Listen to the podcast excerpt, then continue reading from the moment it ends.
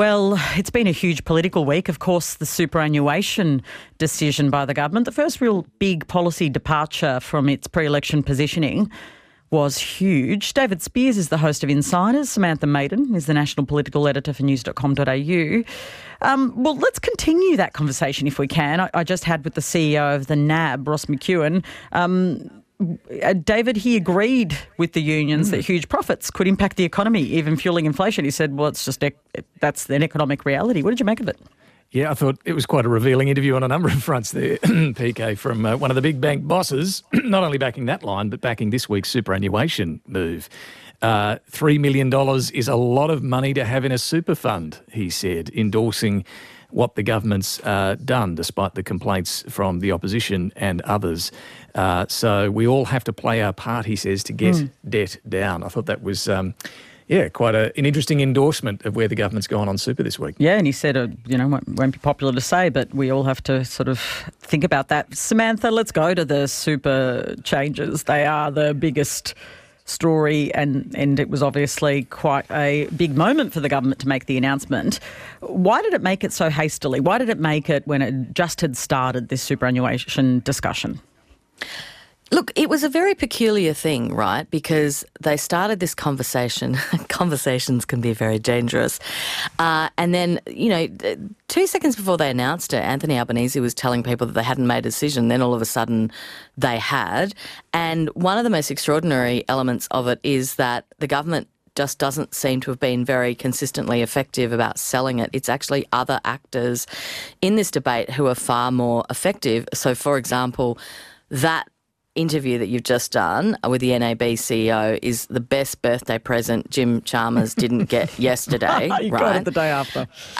And this morning, Richard Marles has been on the Today Show with Karl Stefanovic, where he was completely unable to answer questions about how they were going to deal with this issue of working out how to tax super funds' unrealised profits. So he was asked three times by Karl Stefanovic. It was a GST birthday cake moment, if I've ever seen one.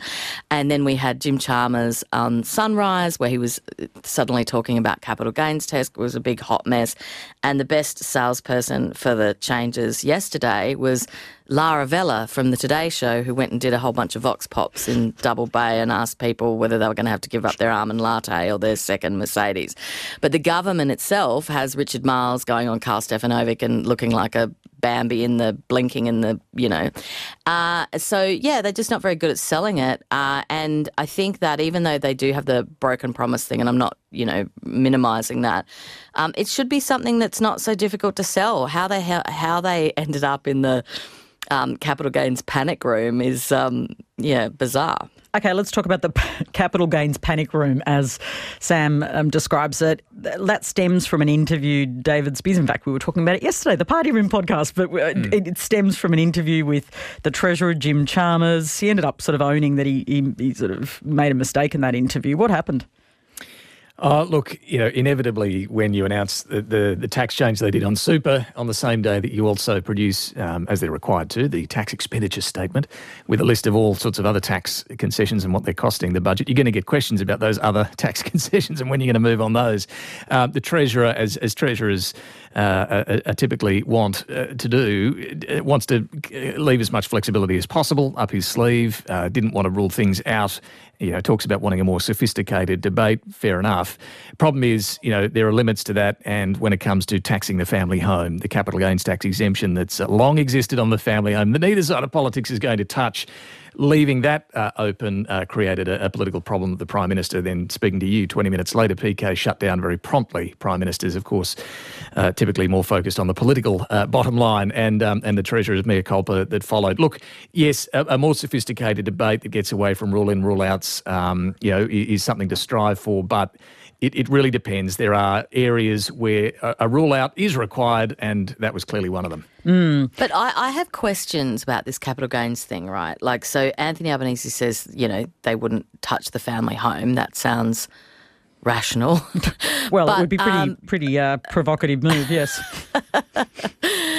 But the thing is, why is it that the Treasurer was so reluctant to rule that out? What's he got rolling around his head? Does he want to do something for capital gains tax for other areas? Does he want to get into capital gains tax for investors? Is there something else rolling around his head now? I mean, if I was the opposition, I would be asking a lot of questions, putting in a lot of FOIs about what advice that they have sought from Treasury about any possible options in the capital gains tax space, because there must be a reason why the Treasurer was reluctant to rule that out. David? Well, I don't know what's rolling around in his head, but I assume that one of the fears would be, once you rule one thing out, even an obvious thing like taxing the family home, the next question is, okay, you've ruled that out, what about this? What about that? And but David, I don't buy that for a second. If you believe that, that'd be like saying, you know, like if they get asked something completely proper, are we going to invade Russia? Oh, I'm not going to rule it out. I mean, come on, there are some things that you can rule out. Well, it's a list of tax measures, and when they're all released on the day and you rule one of them out, I suspect that was indeed one of the fears, that you'd go through the rest of the list. It doesn't necessarily mean you're going to ask about invading Russia, but it's a list of tax measures, and once you start ticking them off, where do you stop? Now, I'm just saying I suspect that's probably one of the... I doubt he was seriously considering taxing the family home. I am certain he was not considering taxing the family home. But I think Sam's question about broader capital gains is a reasonable one about, you know, the other tax parts, you know, the other issues that you could look at in that area.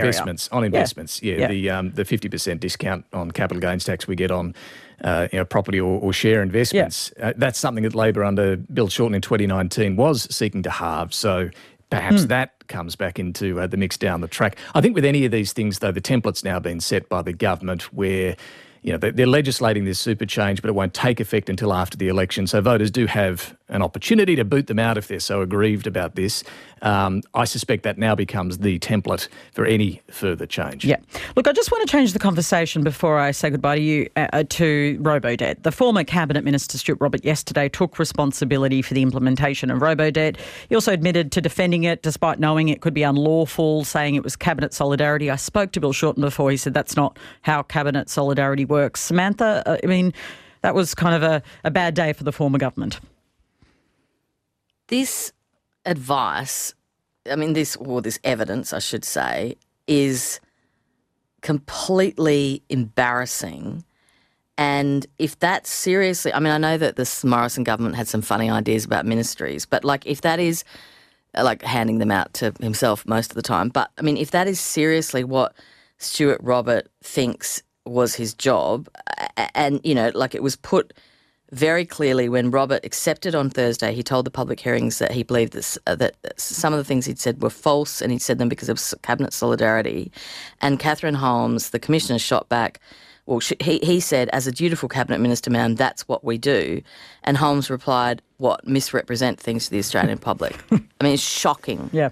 These people are they idiots? I mean, that's not how Cabinet works, and that's not how government should work. This was a real jaw-dropper yesterday. Let me just quickly read from the ministerial standards that applied to Stuart Robert at the time. Very briefly. Ministers are expected to be honest in the conduct of public office, take all reasonable steps to ensure they don't mislead the public. It's a minister's personal responsibility to ensure any error or misconception is corrected or clarified as soon as practicable. It is hard to see how he was being consistent with that. All right, we're out of time, but David, who's your guest? Angus Taylor, the Shadow Treasurer, joining us Sunday morning. All right, let's talk tax. Thank you to both of you. It's been a great conversation. Thanks, David Spears, host of Insiders. Samantha Maiden, National Political Editor for news.com.au. Think bigger about the world we live in. Ask your smart speaker to play ABC RN.